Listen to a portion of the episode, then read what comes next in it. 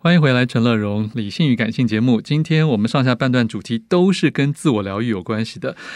后半段要介绍的是来自远流出版的《你真的可以选择不原谅》，副标题很长，第一本以受害者为中心的经典分析，用正确的视角陪伴受害者，成为我们的好邻舍，在黑暗中散发荣耀。欢迎远流的三部的总监陈希林，希林你好，Hello，主持人好，各位听众大家好。是，先跟大家介绍一下，《你真的可以选择不原谅》的作者是来自韩国，是，嗯，你真的可以选择不原谅这本书的作者叫金泰京，嗯。那他是韩国一位非常有名的一位，就是心理学家。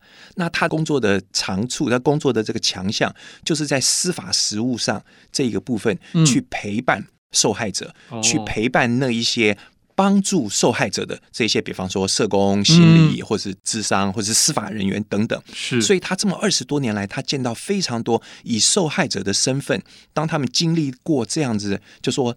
毕生难忘，这不可能忘记的这种刑事案件的时候，嗯、他们所经历过的那些心理的历程，嗯，还有恢复的过程，所以他用这本书要告诉我们说，你真的可以选择不原谅。两个重点，第一个，我们有权利选择不原谅；第二个，我们作为被害者旁边的人，我们怎么样陪伴被害者经过这一段漫长的恢复之旅？嗯，因为金泰金其实他有这些第一线的资讯哦，所以他算是也被称为是犯罪心理学家。犯罪心理学家。然后我后来因为今年整个二零二三的社会气氛就是 Me Too 是其中很重要的一环，但并不只是。有 Me Too 而已，还有各式各样的其他的受害者，对，或幸存者。对，我觉得书中这里面的第二章对我来讲很有很有收获。嗯哼，因为就是我想，心里你也知道，就是现在偶尔有时候物极必反嘛。啊，是，当越来越多人出来陈述自己的伤痛。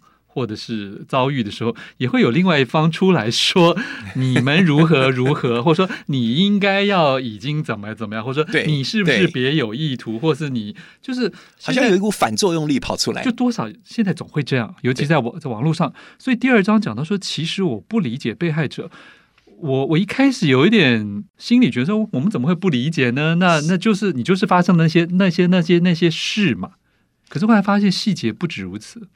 当我们看到一位被害者，他经历过这么可怕、难以想象的事情，有一天我们发现他在笑，嗯，或者是有一天，当他经历过一件很可怕的事情，但是他都没有讲话，他都没有反应出来，我们会不会觉得说，哎，你为什么事发事件第一时间你不讲？嗯嗯嗯，我们会会有这样很自然的疑惑，或是我们觉得说，以后他怎么这样？他他他家人都那样了，他还笑得出来，你知道吗？所以换句话说，其实我们真的不了解被害者他所经历过的那些心理那些历程。还有，难道因为被害者真的经历过这样子可怕的事情，嗯、从此他的人生的乐趣、他的兴趣嗜好就就要，被剥夺嘛？显然不是如此。所以这这位作者呢，这本书呢，他就是告诉我们说，我们其实真的不理解被害者。那我们怎么样去理解被害者？其实我们可以从两个最简单的角度，我们去思考。第一个，这个叫做是我的错。所有被害者都会觉得说：“哎，我那天不要去那边就好了，嗯、我那天不要穿那个衣服就好了，我不要接那个工作，我不要认识那个人就好了。嗯”这个是叫做是我的错。所以，因为我不理解被害者，所以我就会告诉被害者说：“啊，你干嘛怪自己？这都又不是不又不是你的错啊！你赶快振作起来啊！你要加油啊、嗯、！”OK，我们想开一点。对对对对，我们要想要想开一些，但是。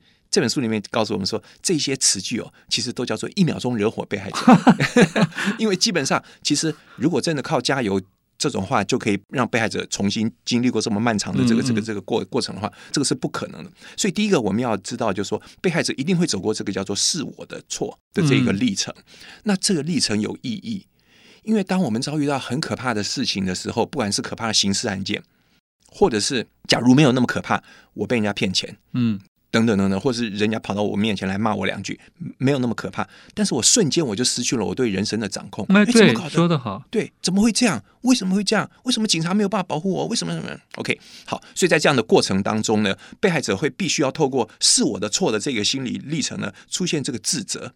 他希望能够恢复一种控制感。嗯，这控制感的意思就是说，好，那我以后不要跟这个人见面就好了，我就可以人生就可以控制下来。我想找到一个方法。对。恢复到原来的次序了，所以我们要体谅这这个过程。嗯、这个过程其实很有效哦，对被被害者来讲，就说他是争取他恢复的时间。所以呢，这个权利我们要尊重了。那同时呢，我们也真的要适度的运用一些有益的方式，去帮助被害者重新回到那个正常的生活，转化他内心的自责。嗯、那第二个被害者有很很重要的历程，叫做被害者形象。这本书里面讲到，就是一个我我觉得很棒的一个例子。假如哈有一个新入职的一个年轻女生，然后晚上呢就啊大家下班了，我们去那个 我们来去这个什么饮酒作乐吧。到了半夜，她一丝不挂的醒来，发现旁边睡着科长。然后呢，他翻开皮包，哎，钱不见了，所以他还小心翼翼的摇醒课长，然后在跟他要跟他要回回去的借借车费。第二天到了中午，才小心翼翼的小声打电话问课长，昨天晚上发生了什么事。接下来一个礼拜都不敢讲话。好，然后可能过了一个月之后，他受不了了，他把这个事情讲出来。于是我们立刻就指责他说：“哎。”你那个样子，你一点都不像被害者。被害者不可能这么出奇的冷静。嗯，可以好。所以那其实呢，就是说我们会要求被害者，我们期待他符合一些被害者的形象，要披头散发啊，大喊大叫啊，说啊他欺负我。但是其实哈，事实不是这样啊。所以我们其实真的要知道说，我们不要有一个既定的被害者形象。是对。那每一个人遭遇的情况，每一个人都不同，所以我们其实要放下我们的偏见，不要用我们自己的经验去想说，如果被害的话，他应该要这样。所以其实这两点，我个人觉得，就说这本书你真的可以选择不原谅，对我们来讲蛮受用的。对，呃，不过要提醒大家，并不是我们要鼓励大家一定不原谅，只是 对，就是这不是一本复仇的书，他不要搞错了。然后在刚才那个第二章里面，我还想提一点，我自己有收获，就是讲到原来在现在的司法现场里面，很多情况会要求和解。嗯，这位作者有提醒。和解有时候形成一种新的压力，嗯，甚至有人接受和解之后，那些幸存者反而会产生是其他的。我们说后坐力，耶，对对，不管他收了一些钱或者什么这，但是其实这跟他真正的疗愈没有必然的关系。他又觉得好像这件事应该要翻篇了。这个事情和解其实是一个非常难理解，就是一个非常沉重的心理上的一个、啊、一个压，而且要限时或者是限对对对限量，比如说一个金额的和解，他会觉得这两件事情到底能不能对等？有时候你你很你很抽象。是，我觉得书里边他告诉我们哈，两个，我觉得其实我我我们真的好好的思考。和解这件事情哦，其实是现实跟我内心的冲突。嗯，第一个我没有办法原谅这个人，而且他也他，他也不见得真想要道歉呢、啊，他只是叫抄佛经啊，对啊，律师律师出来谈判而已。对呀、啊，对呀、啊，然后他付我呃七万两千块，就 只要和解，对对对对对，好。可是现实呢？我选择接受和解，和解上面的那些字眼都刺伤了我。嗯啊，什么我原谅加害人陈某某，以后不再以后不再追究啊，对之之类的这样。好，可是这个跟我内心的认知不一样，所以外在的文字跟我的内心认知不一样，所以我产生严重的认知失调。嗯哼，那我该怎么办？所以我必须要去克服这个认知失调，非常困难。那。和解这个事情，另外一个困难之处在于它有金额，我就会不断的咨询我质疑我自己，我被出卖了，对啊、对对对，所以其实就是说和解这这件事情，其实最重要的是，其实和解哈不是针对那个那个加害人啊，其实这个最重要的是 整个不原谅的这个过程当中，其实我们要强调的是被害者他自己的那种心理平复的一个过程。Okay, 对，而且我看了书才知道，当然我不知道台湾情况跟韩国司法状况怎么样。可是，似乎他强调说，受害者最后就是主要是一个被传唤的证人的角色，他对很多资讯的掌握，并还不如加害者那一方的，所以这一点也是一个让人觉得好像，哎，哇，原来如此。加害者有法律上的权利保护他，他有不自证己罪的权利，他有呃选择辩护人的权利，他有调阅卷宗的权利，对。但是被害人很多时候这些东西他都不知道。到底发生了什么事？警察什么时候传唤他，或者是那个那个检察官怎么问他的，他都不知道。他甚至不知道他在那个加害人当庭讲了些什么，对，乱掰了些什么，他可能都不见得会被 informed 的。对，有的时候甚至连出庭的庭期他都不知道，自己到网络上去查，结果到了现在 还错过，还错过，然后看到加害人在法庭上那个闭着眼睛微笑，哇，心里更怒。对，所以这一些其实都是司法现场非常，就是说这位作者在司法现场看到非常多的问题，值得我们深思。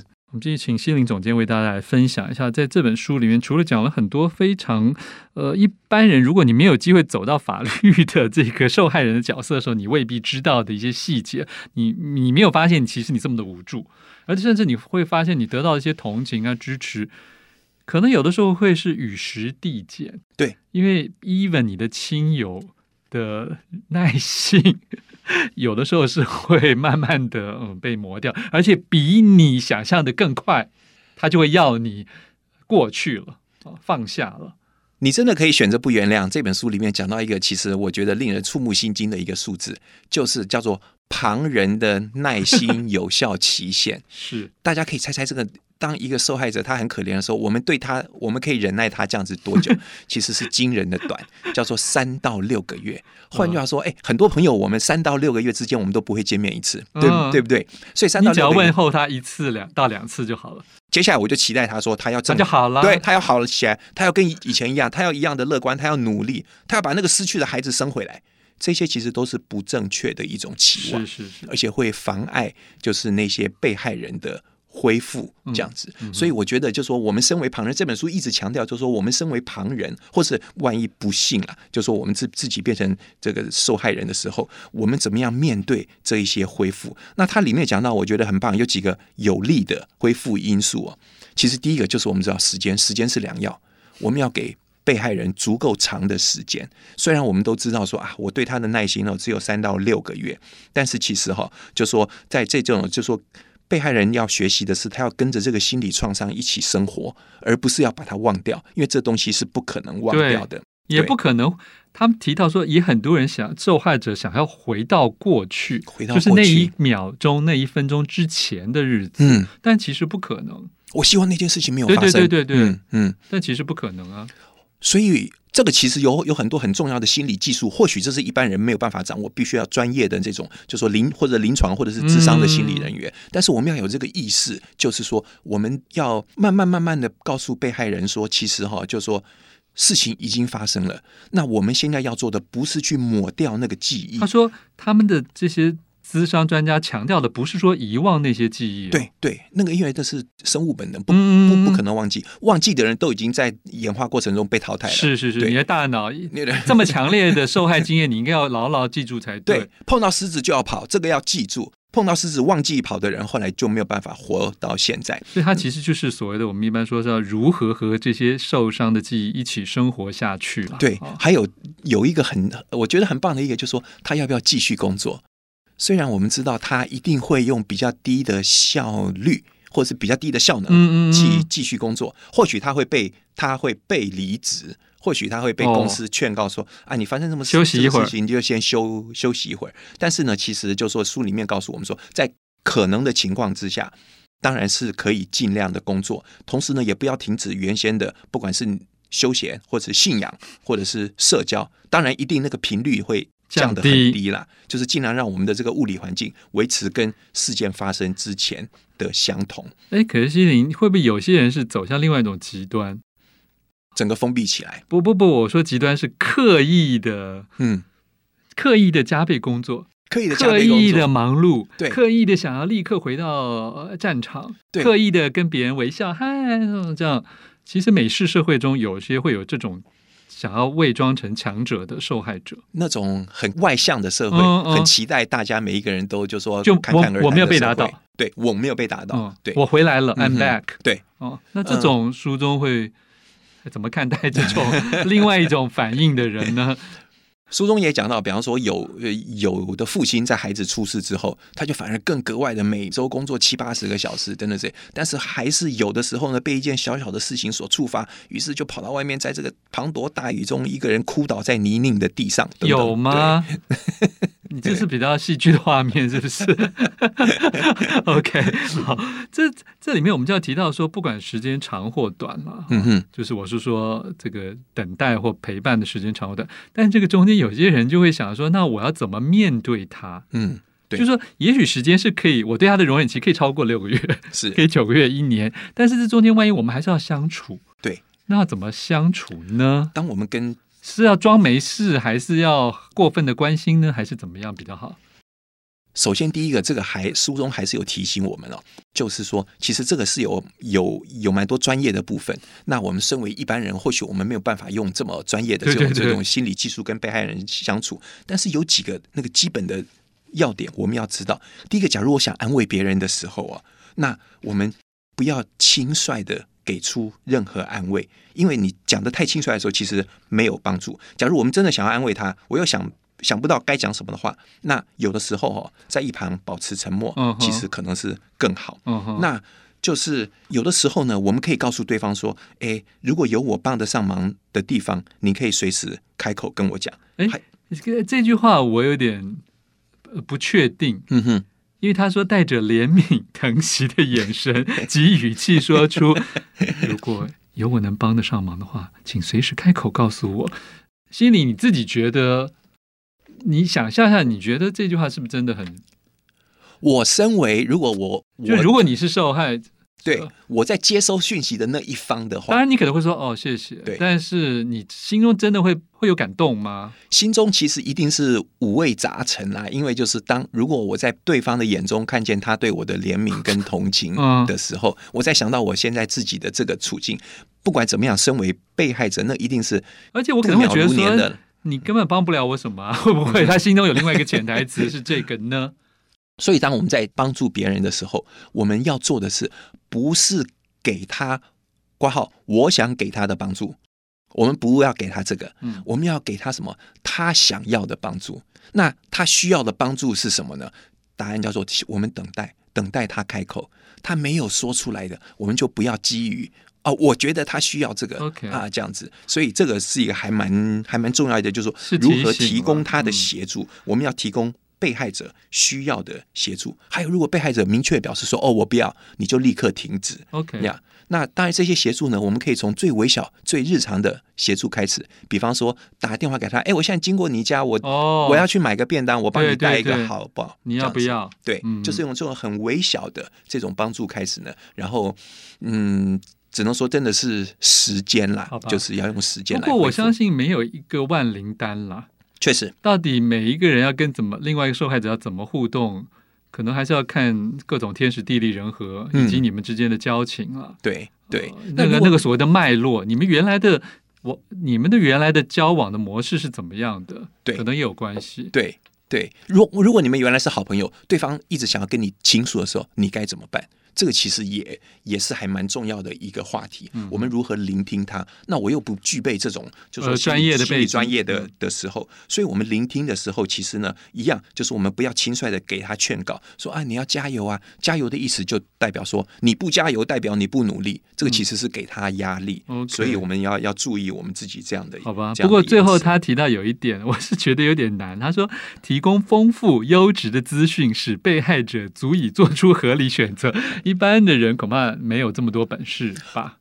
我们可以把它当当成一个目标。当我们看了《你真的可以选择不原谅》这本书的时候，我们就把这个当成一个目标。我们知道，当一个人受害，是我们这整个社会的整体，我们每一个人都受害了一部分。所以，我们这样怎么样把这个，就是说受害者，让他慢慢透过时间，慢慢的修复，使得我们整体的社会品质，我们的生活品质可以提升，让我不再觉得说这个社会好险恶。嗯，我们家隔壁那个人被。歹徒怎样怎样？我觉得这个社会太险恶了。那在这样的情况之下，其实也等于是让我们的心理会有负面的影响。嗯、所以真的是，就是说，我们为了我们自己，嗯、为了我们整体，所以我们真的是要把这整个社会的品质加以提升。其实就是常常现在常说的一句话，就是说，用我们社会要接住它，是对不对？是接住这概念，其实是对每一个人都有帮助的。对，嗯，请大家自己来参考远流出版这本好书。你真的可以选择不原谅。谢谢我们的陈希林总监，谢谢。想看更多陈乐融的文章，欢迎上我的部落格陈。乐融自选集，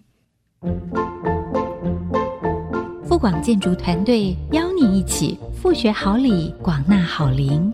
谢谢您收听今天的理性与感性节目。